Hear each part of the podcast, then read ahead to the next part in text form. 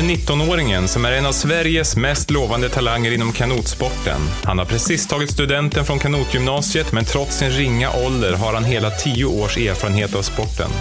Med en stark motivation, kärlek till träning och en unik förmåga att pressa sig till det yttersta finns alla förutsättningar att nå målet OS 2024 och att bli bäst på det han gör. I dagens avsnitt träffar vi Dennis Kärnen. Varmt välkommen till Det kallar oss atleter, Dennis Kärnen. Tack så jättemycket. Det känns hedrande att få vara här med er idag. Ja, vad kul att höra. Du är våran första icke-triatlet i den här podden och du är också våran yngsta gäst. Kan du berätta lite? Vad är det som du ägnar dig åt och hur gammal är du? Ja, jag heter Dennis och jag blir 20 år i år och har gått nu på kanotgymnasiet i 4 år där man kan kombinera studier med väldigt mycket träning och jag tävlar då på elitnivå i kanot. Ja.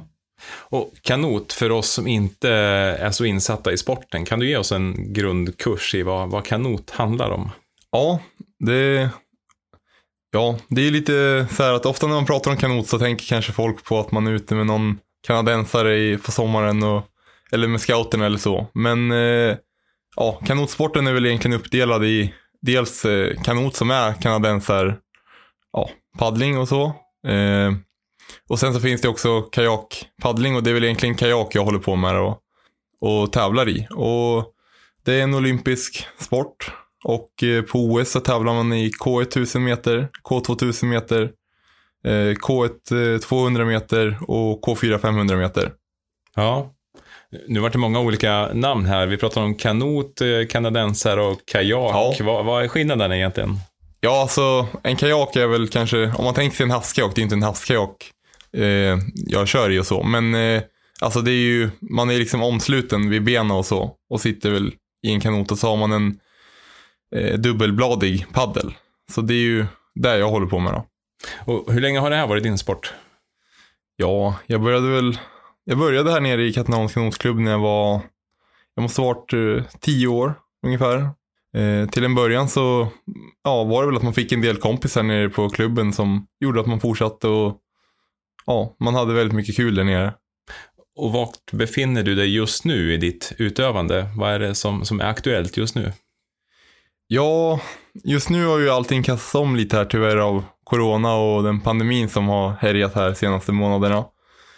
Och kanske kommer fortsätta göra det ett tag. Men innan det så var det stora målet i år att försöka ta en OS-plats på K2000 meter. Så den stora målsättningen var att ta sig till OS-kvalet i Tyskland. Och att ta en plats till OS i slutet på sommaren. Mm. Ja, vad spännande. Ja, så jag blev senior förra året och kom in i landslaget också då. Redan sista året som junior och har haft möjligheterna därigenom att kunna satsa på det här. Ja.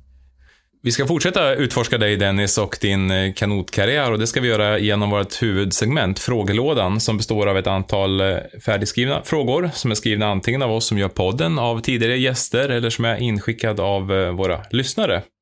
Så varsågod och dra din första fråga. Oj, sådär. Den låter så här. Ny forskning visar att träning i extremt klimat har stora effekter på prestationen, och din coach föreslår 2 olika träningsläger. Ett i nordöstra Sibirien eller ett annat i ökendalen Death Valley i USA. Vilket väljer du?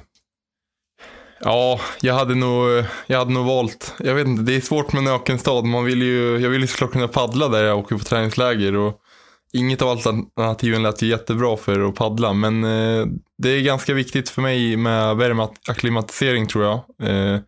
Eftersom att jag svarar ganska hårt ibland när det är varmt och jag svettas mycket och får ganska stor vätskeförlust och blir trött och så. Så jag hade nog valt USA i öknen där. Så extrem värme framför extrem kyla? Ja, jag tror det hade varit det mest gynnsamma för min satsning. Ja. Det här var ju ett förslag från din coach. Hur ser det ut idag? Har du någon coach? Jag har under min tid på kanotgymnasiet så har jag då haft Mats Johansson som tränare. Men jag har också ett samarbete med Conny Edholm heter han, som jag nyss har påbörjat. Och båda har varit väldigt framgångsrika tidigare i kanot. Som utövare? Ja, som utövare. Mm. De har varit med på VM och Conny Edholm då har ju vunnit VM på 10 000 meter. Ja. Så ja, jag får ju mestadels får jag hjälp av dem och de hjälper ju mig med att skriva, ja, framförallt är det ju program och bolla tankar och idéer, men också att jag blir filmad och att de försöker hjälpa mig med teknik och utvecklas framåt så. Mm. Vi tar en ny fråga. Du ska berätta för dina barnbarn om din idrottskarriär, men de orkar bara lyssna i 1 minut. Hur använder du tiden? Nu förstår jag att barnbarn kan kännas avlägset, men det kommer kanske en dag. Det känns lite avlägset. Ja. Och hur skulle du vilja att det här samtalet lät? Man hade väl kanske berättat om hur mycket idrotten har gett till en och alla fina möten och människor man har träffat. Och alltså man har ju fått uppleva väldigt många platser som man kanske aldrig hade varit på annars. Dels väldigt fina, alltså som nu i ett träningsläger i Florida och så, det är ju väldigt vackert och fin miljö så. Men också från när man var liten och började tävla runt i Sverige och fick uppleva, ja, men Sverige i en minibuss med andra i ens egen ålder.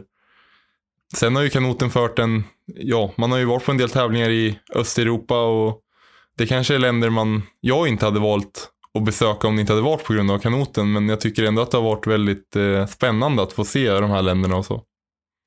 Trots att du är bara 19 år så har du nästan 10 års erfarenhet av kanotsporten och det låter som att du har upplevt väldigt mycket därigenom. Ja, jag har ju varit ganska mycket ute internationellt sedan 2015 på olika tävlingar och träningsläger och så.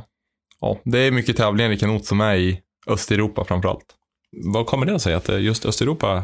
Ja, det handlar väl om tradition. De har varit väldigt starka i kanot under 80- och 90-talet och är fortfarande väldigt starka. De har stora, fina anläggningar och väldigt bra förutsättningar för att arrangera tävlingar och jag antar att det är därför det handlar mycket tävlingar där.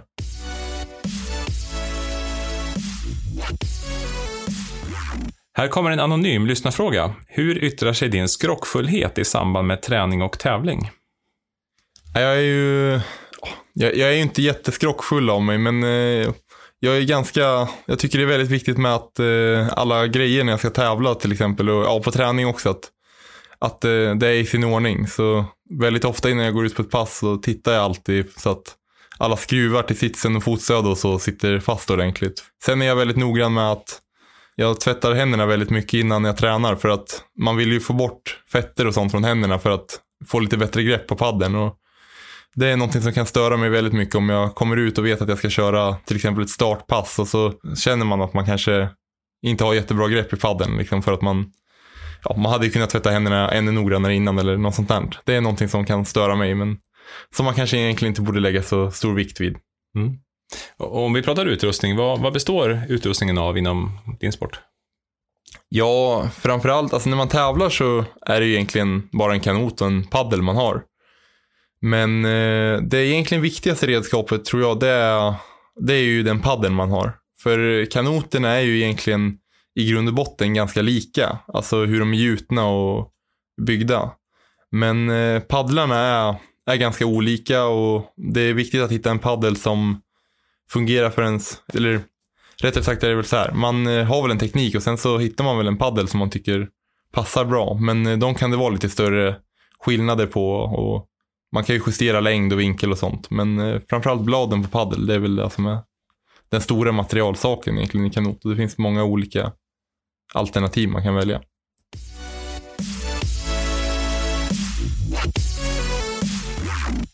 Tror du på Gud eller någon annan övermäktig kraft? Det var jag vet inte om det är en svår fråga, men jag skulle väl inte säga att jag tillhör väl inte någon direkt religion eller att jag följer någon viss tro sådär va. Men sen har man väl kanske lite tankar att det ändå finns ett öde för, ja, att det finns en mening med livet och saker. Men nej, jag tror inte direkt att jag skulle säga att jag tror på Gud i någon sån beteckning. Men kan du tänka så om det går dåligt under en tävling att det fanns en mening med det? Att det kanske fanns ett större syfte? Jag tänker nog inte kanske att det var förutbestämt att det skulle gå dåligt. Men jag kan ju se meningen i att om det går dåligt för mig så fanns det väl en anledning till att det gick dåligt. Jag var för dåligt förberedd. Eller ja, antagligen har jag ju lärt mig någonting till nästa gång. Om det går dåligt. Vi tar en ny fråga. Här kommer en lyssnarfråga från Moa. Vilket är det jobbigaste loppet du genomfört och varför? Oj.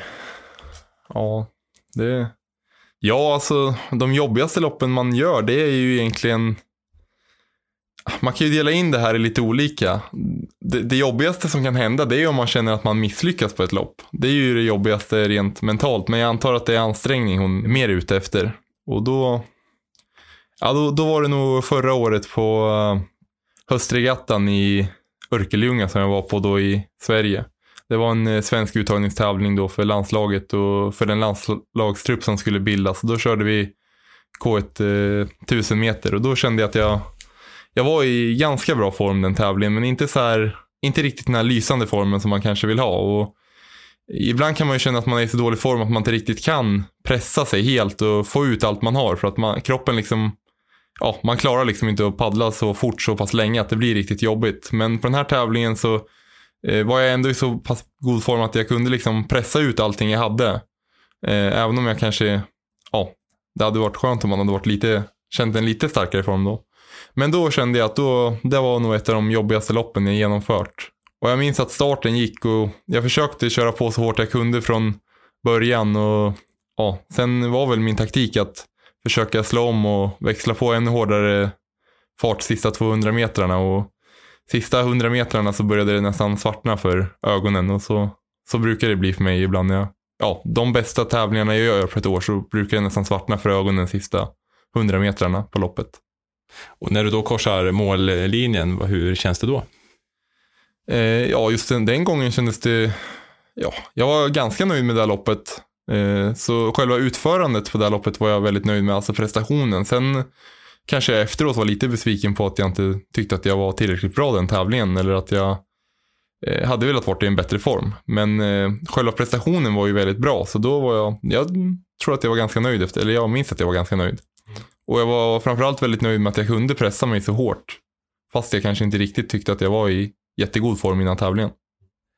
Och om du jämför den här maximala urladdningen i Örkelljunga och drar en parallell till din träning, går det att hitta liknelse där? Hur tuffa, hårda är dina träningspass i förhållande till urladdningarna på tävling? Ja, självklart så är det ju på träning att man också kör sig helt slut, och när man börjar komma i bättre form och ligger i hårda perioder så blir man ju, kan man ju uppnå det här att det nästan börjar svartna för ens ögon, att man blir helt slut. Men det handlar ju också väldigt mycket om i vilken form man är och hur mycket man kan pressa ur sig. Det kan vara svårt mitt i en hård träningsvecka att det börjar liksom svartna så, för man måste vara ganska utvilad för att kunna bli riktigt trött också. Nu i våras till exempel så körde jag ett 10x4 minuter så hård effort man kunde under hela passet, och det var väl kanske ett av de jobbigaste träningspassen jag gjort, men det gick också väldigt bra. Man märker ändå att man, när man känner sig lite starkare, att man kan verkligen göra sig tröttare också. Och då måste jag också fråga, för det du beskriver nu, det handlar om att pressa sig själv till det yttersta, och det är en förmåga som många kanske önskar att de hade. Har du några goda råd där? Hur kan man göra för att hitta det här sista, för att trycka ut den sista energin i kroppen? Ja, jag har ju funderat mycket på just det här med att det svartnar, att man blir så här trött och så. Jag tror att det handlar väldigt mycket om hur man har förberett sig inför sin prestation. Som många lopp, inte alla, för det kan man inte, det skulle man inte kunna göra, men de viktigaste loppen för mig på säsongen, de kanske jag liksom har redan föreställt mig och visualiserat flera gånger innan de sker liksom. Och jag tror att det är en viktig bit i det här hela, att man vet precis vad man ska göra och när man väl sitter där, och då kan man få ut den där extra växeln, och att man känner att man på något sätt har gjort det här väldigt många gånger förut, och att man har föreställt sig det här ske, och hur trött man måste ju vara väldigt mentalt förberedd på att kunna plocka fram det här också. Och det är ju en ganska lång mental förberedelse kan vara också.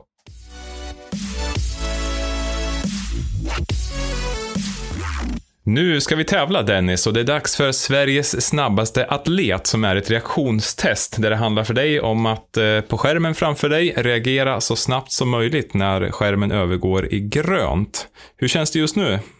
Ja, lite nervöst, för det känns ju som att det här är ganska viktigt. Så ja, det känns lite nervöst.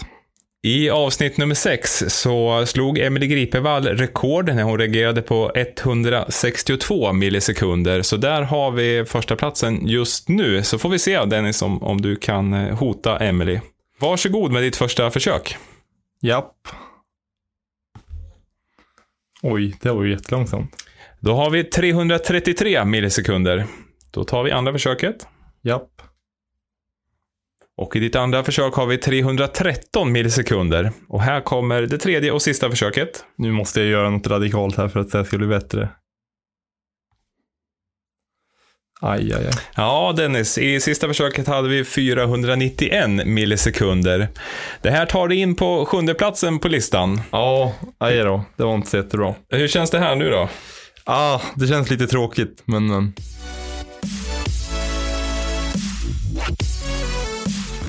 Okej, Dennis, nu är vi tillbaka vid frågelådan och varsågod och ta en ny fråga. Japp.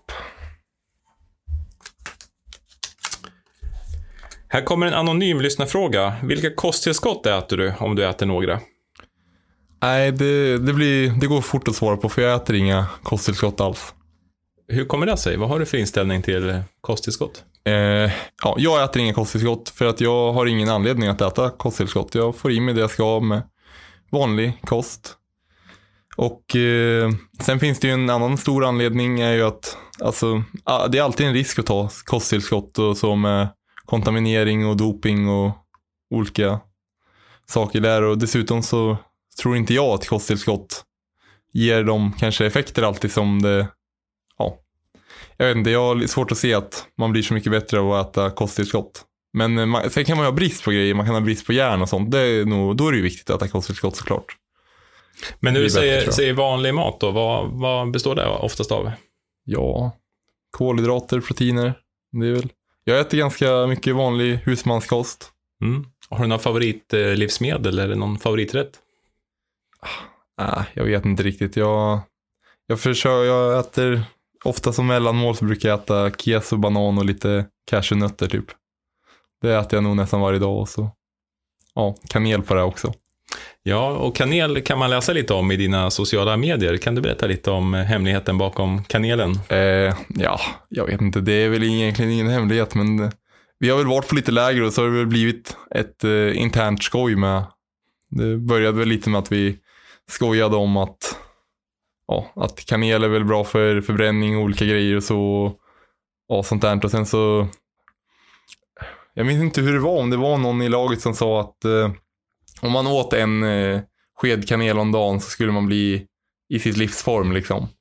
Och så blev det väl att vi var några som var lite osmarta och eller om det kanske bara var jag som testade, men testade och tog en sked kanel, och det var inte superbra. Alltså man hostade ett tag och nej, man fick liksom inte ner det. Så jag insåg att jag blev prankad där mitt på lägret.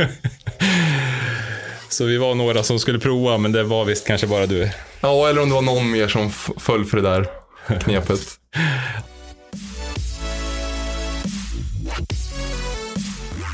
Är du intresserad av några andra idrotter utöver den du själv utövar? Har du några favoritlag eller atleter som du följer?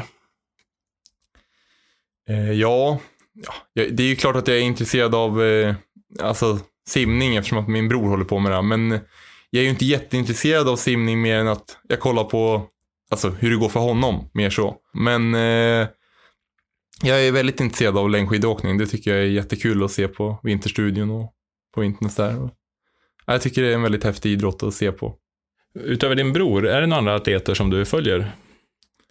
Ja, följer vet jag inte, men jag läser ju det mesta som står om skidor och sånt, brukar jag ju läsa och tycker att det är intressant. Mm.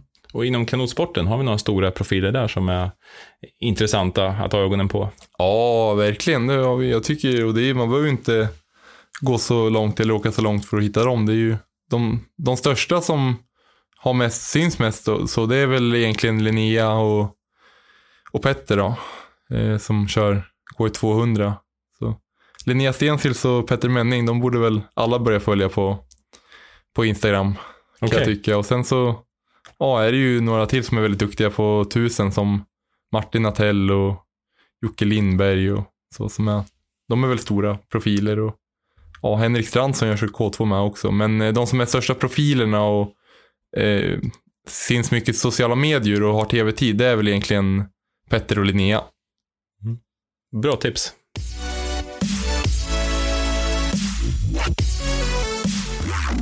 Vilka är de 3 bästa sätten att bli snabbare utan att träna?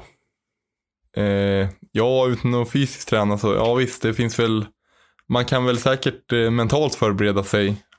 Det kanske man kan göra utan att liksom göra en fysisk ansträngning, och sen tror jag, det är ju, och så är det väl i de flesta idrotter, att det är ju väldigt viktigt med teknik, och för mig är det, och i kanot är det jätteviktigt med teknik och hur man utför rörelsen och så. Och det kan man ju tjäna lite på om man sitter och tittar på andra som paddlar eller som är duktiga liksom. Det går ju att se på YouTube och försöka lära sig någonting från det. Så utanför träning så är det ju väldigt viktigt. Alltså det viktigaste är ju egentligen återhämtningen mellan varje träning. Så det blir lite speciellt att se att man blir snabbare av att titta på YouTube och köra mental träning och vila, men det blir man väl också. Och då har vi ringat in 3 bitar. Den mentala biten, tekniken och återhämtningen. Och ska vi stanna lite vid just tekniken? För att jag vet att du tidigare har pratat om att du har förlitat dig på din styrka. Men att du senare tid har jobbat mer på tekniken. Ja, det stämmer. Styrka är väl alltså... Jag är ju inte jättestark om man går in och gör tester och så i gymmet. Men man kan ju vara... Alltså stark på att paddla, och man kan ju vara, ha en styrka liksom i sin teknik eller det man har gjort förut, och det har jag väl alltid haft. Jag har ju alltid varit ganska stor för min ålder och så liksom, och ganska lång.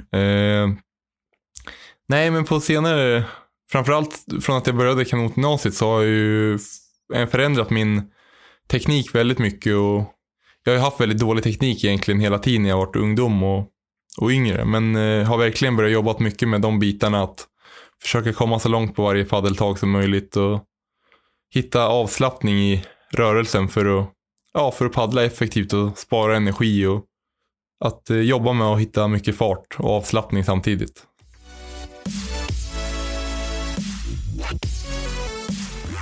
Det är en regnig och grå måndagskväll och du ska ut och träna ett långpass. Vad gör du för att få upp motivationsnivån?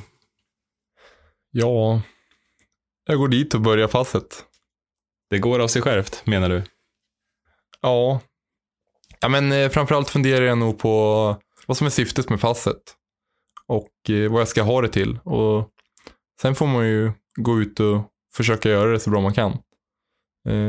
Just regnigt och att det är lite grått, det tycker jag inte är något stort problem. Jag tycker det är tråkigare om det blåser väldigt mycket och sånt där. Det kan jag tycka är lite jobbigt. Eller jobbigt tycker jag inte att det är. Men det är väl det vädret jag tycker är trist. Men... Nej, jag går dit och gör det jag ska och det som står i träningsplaneringen. Men kan det vara olika delar under året som är svårare att motivera sig till träning, eller rent av olika veckodagar som är lite tuffare, eller? Jag har ju inte stött på jättemycket motivationsproblem, men det är klart att det finns perioder där man tycker att man är jättetrött i kroppen och vaknar och känner att det hade kanske varit skönt att sova någon timme till istället för att gå upp och köra det där passet. Men när man går upp och äter sin frukost och tar sig ner och börjar värma upp, då börjar man ändå komma igång och förstå kanske vad man ska ha det till och tycker att det är lite roligare. Det handlar ju mycket om när man känner sig trött helt enkelt och kanske lite nere. Det finns ju andra saker utanför ens idrottande som kan påverka en. Det kan ju vara saker i familjen eller i skolan som händer, men när sånt händer som är utanför idrotten, så är det ju väldigt viktigt att ha disciplin och ta sig till träningen ändå. Och det kanske är under de perioder som det är jobbigast utanför träningen som det också är skönast att träna, att fokusera på, för träning är ju väldigt avkopplande på ett sätt, att man alltså för huvudet, att man kanske bara ska fokusera på nuet och precis vad man gör just nu. I ett tidigare avsnitt träffade vi Benny Halvarsson som är ultratriatlet och tävlar på extremt långa distanser. Och han pratar just kring att man inte kan lita på sin motivation, utan det är disciplinen som gäller. Och när du pratar låter det lite som samma sak. Ja, lite så. Jag inser ju att om jag nu skulle tycka att det var tråkigt att gå till träningen eller något moment i träningen som jag tyckte var tråkigt, då skulle jag ju såklart göra det ändå på grund av att man ändå har någon form av disciplin. Så det har han ju en väldigt stor poäng i.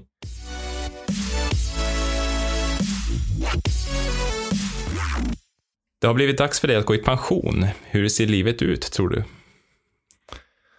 Oj, det var väldigt svårt. Och med tanken på att du tar studenten i år, så det är klart att pension känns otroligt avlägset. Men hur skulle du vilja att den tiden av livet såg ut utifrån ditt idrottande idag? Det är jättesvårt att veta nu, men jag tror att jag alltid kommer ha ett ganska aktivt liv där jag gillar att träna. Sen kommer jag kommer nog inte kunna träna lika mycket som jag gör nu.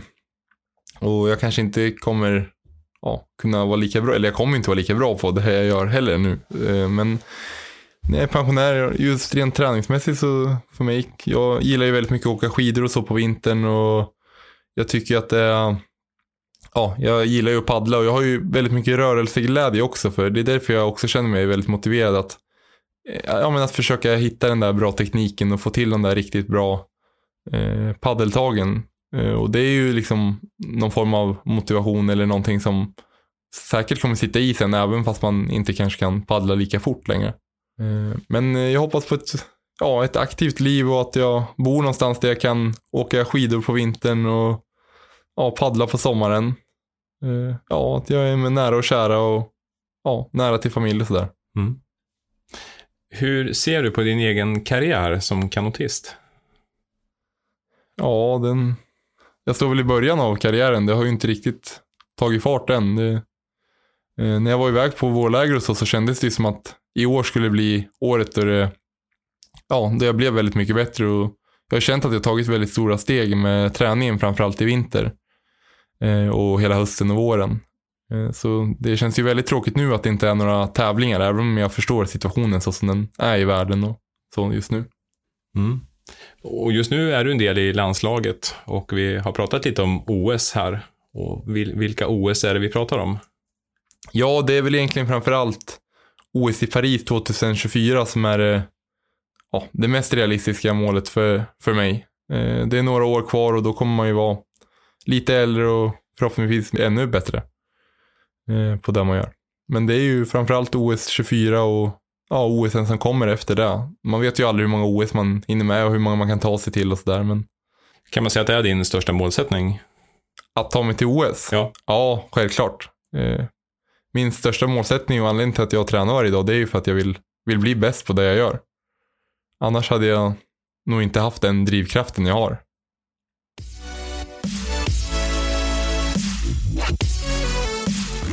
Har du tidigare sysslat med en annan idrott än den du sysslar med idag? Jag har ju inte elitsatsat eller kört jättehårt med en annan idrott. Men jag har ju simmat en del med simklubben här i stan. Och det var väl i och med att min brorsa... har simmat också.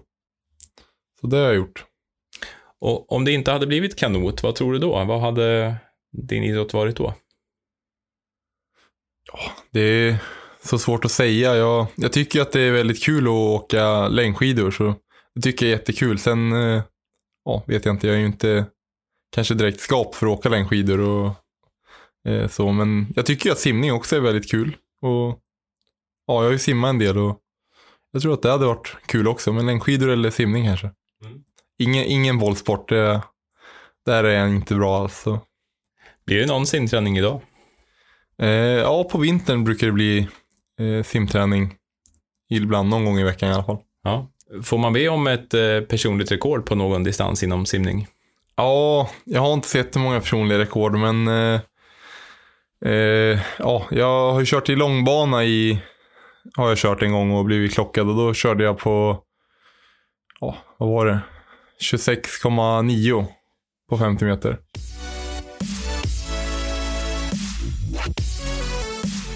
Här kommer en fråga från en tidigare gäst, nämligen Benny Halvarsson. Hur mycket kostar din tävlingsutrustning? Ja, den nyaste jag har ju en helt ny kanot. Sen har jag ju haft förmån att få sponsring och stöttning så jag kunde köpa den. Men en helt ny kanot som jag har kostar ju 36 000. Och en paddel ligger väl på 4,2 tusen ungefär. 4 200 kronor tror jag den jag har kostar. Så det är ganska dyrt, men när man är yngre så köper man ju, då är det ju lite att man kommer ut på kanottävlingen så kanske man köper sin första kanot där. För, de kostar betydligt mindre. Då kanske det kostar mellan 5 och 10 tusen när man är nybörjare. Så ofta i klubbarna runt om så får man väl kanske en paddel eller så av klubben. Mm. Och utöver din tävlingsutrustning, hur kostsamt är det att du utövar kanotsporten på din nivå? Ja, det är väl... Man blir ju inte rik av att hålla på med kanot. Det kan jag ju säga. Nej, men just nu är väl... Det är väl mycket, man brottas ju mycket med de här ekonomiska frågorna. Hur man ska få det att gå runt när man idrottar, såklart. Kanotförbundet har ju inte så här överflödigt mycket pengar, så vi har ju faktiskt till och med till mästerskap och till träningsläger ibland egenavgifter vi måste betala för att få åka på dem, och det är ju en väldigt det kan ju vara väldigt dyrt, för man får ju tänka att när man är på ett träningsläger i 7 veckor som jag var i Florida, då man får inte in några pengar. Alltså man jobbar ju inte då eller får in några pengar, och då kan det ju vara väldigt dyrt att behöva betala en egenavgift också. Så tyvärr är ju förbundets ekonomi inte jättestark idag. Sen har jag ju en del sponsorer som hjälper mig, och så det är väl så man får det att gå runt. Jag har ju också stöttning från Svenska Olympiska kommittén, där de hjälper mig med läger och vissa saker jag kan få av dem, som jag kan prata med idrottspsykolog och sådana saker, och det är en väldigt jättestor förmån som jag har fått. Mm. Och du är med i ett program som heter Talang 2022, om jag uppfattat det rätt. Ja, precis. Ja, kan du berätta lite, vad handlar det om? Det stora programmet i SKL, men man kan säga det stora programmet, det är ju egentligen Topp och Talang heter det. Och när man kommer med i Topp och Talang, då får man ju väldigt mycket stöttning från SK, och det är de som framförallt har en chans att ta en medalj på ett OS. Och till Topp och Talang kan man ju komma in på olika saker. Antingen kan det vara att man har gjort väldigt bra resultat på världskuppar, eller att man har tagit en medalj på ett VM. Då är det ganska vanligt att man kommer in direkt i Topp och Talang. Andra alternativet är att man är på selektionsträffar, och de ser att man har potential, och man gör olika tester och sådant. Och Talang 2022 då, det syftar till att få in oss i, eller alla vi som är med i Talang 2022, att vi ska ta oss in i Topp och Talang då till 2022, så att vi kan vara med på OS i Paris och senare i Los Angeles. Så egentligen är programmet som ett underprogram till Topp och Talang, för att få in fler i de olympiska programmen.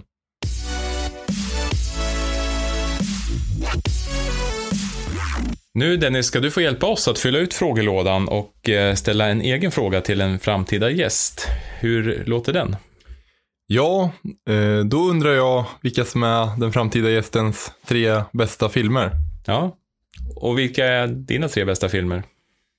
Ja, jag är ju lite nördig och så jag tycker om de här Star Wars-filmerna. Men jag gillar också Sagan om ringen-filmerna. Men den jag tycker är absolut bäst, eller den bästa filmen, det är nog Nyckeln till friheten. Den tycker jag är en väldigt klassisk och bra film.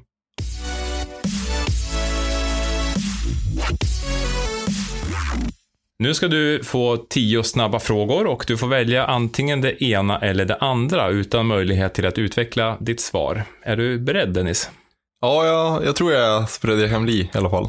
Då kör vi. Motvind eller regn? Regn. Jättelånga armar eller jättelånga ben? Jättelånga armar. Träna tidig morgon eller sen kväll? Tidig morgon.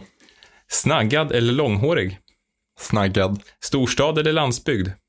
Landsbygd. Solsemester eller skidsemester? Ja, skidsemester får det bli. Vatten eller sporttryck? Ja, vatten. På nytt födas på 1800-talet eller på 2200-talet? 2200-talet. Somna eller att vakna? Ja, somna. Fest eller hemmakväll? Ja, det får väl bli hemmakväll. Det var de 10. Hur kändes det här? Ja, det kändes bra. Det var ju lätt att svara för man hade ju 2 alternativ hela tiden.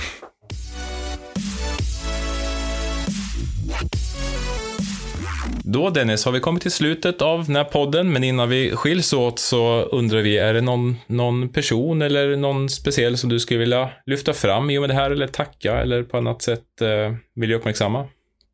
Ja, de som stöttar mig mest och så i min idrottssatsning är ju såklart min familj, min mamma, min pappa och min bror. Det är de närmaste och det är de som hjälper mig och stöttar mig absolut mest och jag är otroligt tacksam för allt det stöd jag alltid fått och får av dem hela tiden. Jag vill även passa på att tacka mina sponsorer som är Katrineholms kommun och Sultans konditori här i Katrineholm. Och deras stöd betyder oerhört mycket för min satsning och min möjlighet att åka på läger och tävlingar och utvecklas hela tiden. Och om man vill följa dig Dennis och din framfart mot i huvudsak OS 2024, hur gör man det på bästa sätt? Ja, det bästa sättet att följa mig är väl på mitt Instagramkonto. Jag heter Dennis Kärnen där. Det har varit jättekul att få träffa dig och lyssna på din berättelse och ett jättestort lycka till i framtiden. Och vi ser fram emot att följa din resa i kanoten. Ja, tack så jättemycket. Jag är jätteglad att jag fått vara här. Tack för att du har lyssnat på det här avsnittet. Följ oss gärna i sociala medier. Vi som gör podden är jag, Mikael Kjellander och producent Tim Nordlöf genom Odesty AB.